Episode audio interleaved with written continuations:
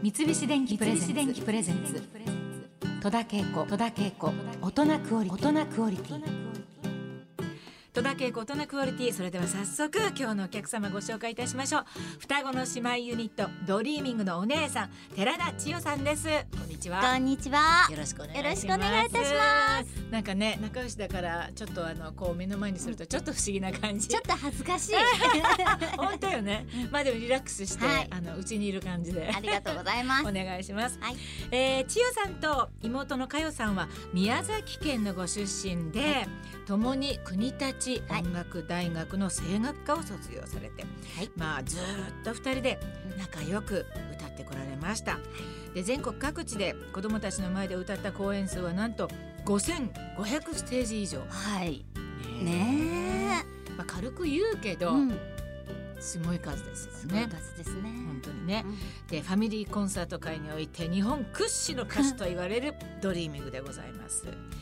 さあそして妹の嘉代さんがですねはい。突然倒れられたのが今年の1月でした。はい。それで26日間ね、まあ、闘病というか頑張って、えー、千代さんもそばで励まし続けたんですけれどもまあ若くして天国の柳瀬先生のもとに旅立たれました、い。ね本当に私もびっくりでしたけれども。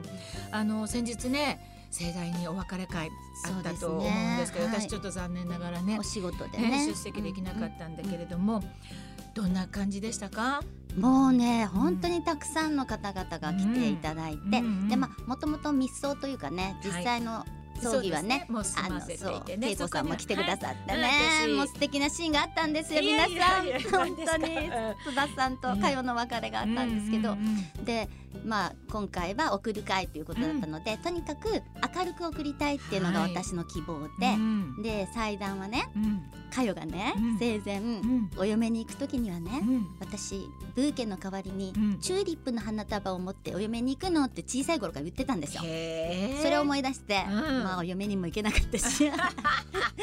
うん。祭壇にチューリップを飾りたいという、そう。でチューリップを中心に、もう本当に菜の花畑というか菜の花もあるわ。スイートピーはあるわ。お花畑、うん。本当にちらし寿司のように綺麗な。えなんて表現。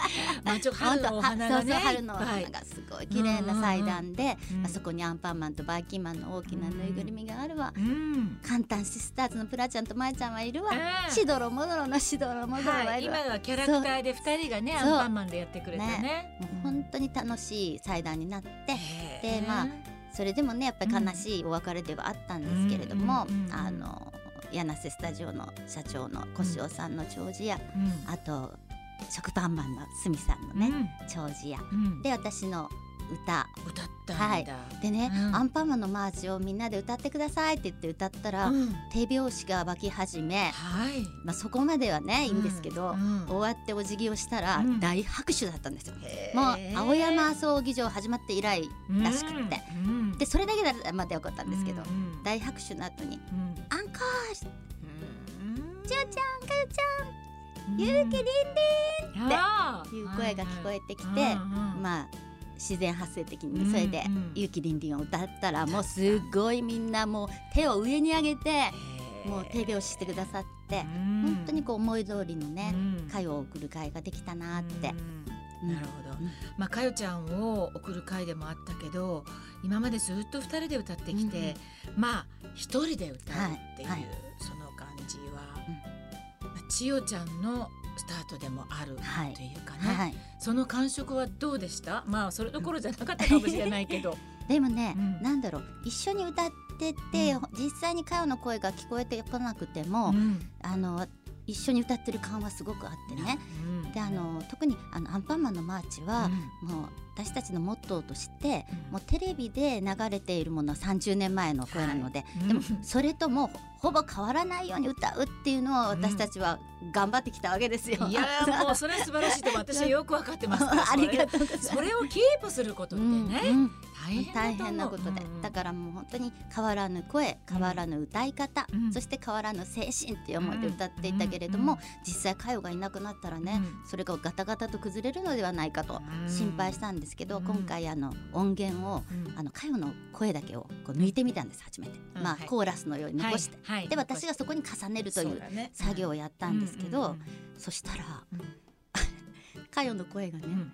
後半どんどんどんどんこう若干シャープしていくんですよで実はやっぱり30年前ってはあ私たちクラシックをやってたのでうん。なかなかこう地声が安定しないそういう状態でうん。シャープしていってるんです。よ、あの不思議とね。でそれと今度合わせてみたの私、うんうん。そしたらよりオリジナルに近くなって、えー、すごいね。あこんな風になってるんだと思って。うん。それは。新しい発見でした。あ本当興味深い。ね、うん。うん。そういうふうにしてみないとまたわからないわことからなかったことですね。へうん。ーそうなんだ、うん。えーそれでドリーミングの、まあ、そもそものデビューっていうのはアンパンマンのマーチを歌う前も何か活動っていうかもうしてたんですはいか、やってました。そのちょっと始まりはどんな感じ一番最初は、うん。あの声楽家の立川澄人さんにスカウトしていただいて、はい。うん。一緒に歌おうっていうことで、うんうん。うんスターチスっていう名前をつけていただいて、最初ね。そう。うん。で学校周りとか、はい。あと、まあ、立川先生とディナーショーやったりとか、うん。いろんなことをやってたんです。うん。でそのうちに、まあ、先生も亡くなりになり、うん。でオーディションの話が舞い込んできて、うん。日本テレビの「うん。あのルックルックこんにちは」って、はいはいはい。ワイドショーのましたまね毎日こう終わりに歌を歌う、心の歌コーナーっていうのがあって、そこで童謡を3年半歌ってたんです、うんまあ、その時に「ドリーミング」っていう名前になったんですね。なるほどでその番組を見ててくださってた当時のバップのプロデューサーさんがうん。何かに使いたいなーって、うんうん。ただ使いづらいなーと思ってたらしくて。なんかやっぱり当時やっぱり童謡ブームが来るかなーっていう状況で、そうですね。うん。それででもアンパンマンの話が来たので、うんあの子たちどうかなと思って推薦してくださってで別にオーディションも何もなく決まったんですよね。でアンパンマンの街を、を歌ったということではい。そうなんだ。うんうんすごく最近も本当に妹が亡くなってから不思議なことがあって、これは運命なんだなってこう、うんもうなんだ大それたことは言えないって思ってたんですね。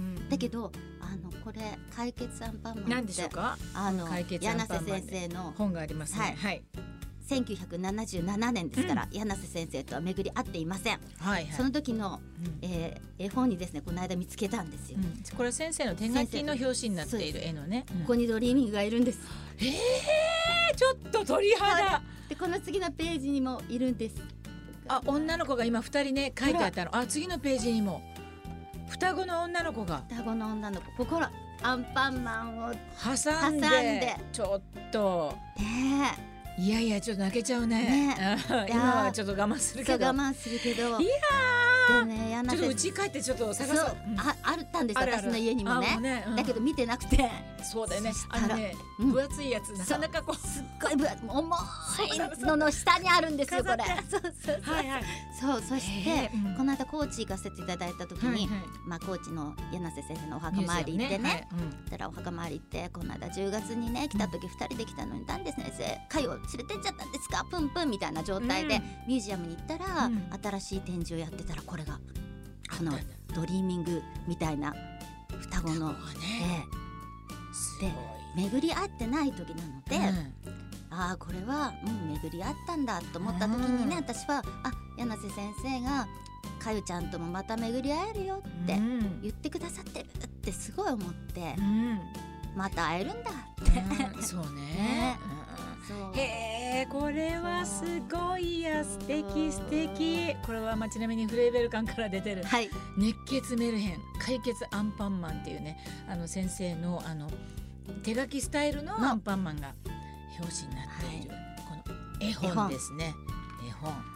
女の子の双子がね。描かれていてね。おかっぱでねまあ運命です、運命です。はい。戸田さんも運命です。いやそう思って え、ね。やっております、はい、三菱電機プレゼンツ。電機プレゼンツ。戸田恵子戸田恵子大人クオリティ。大人クオリティ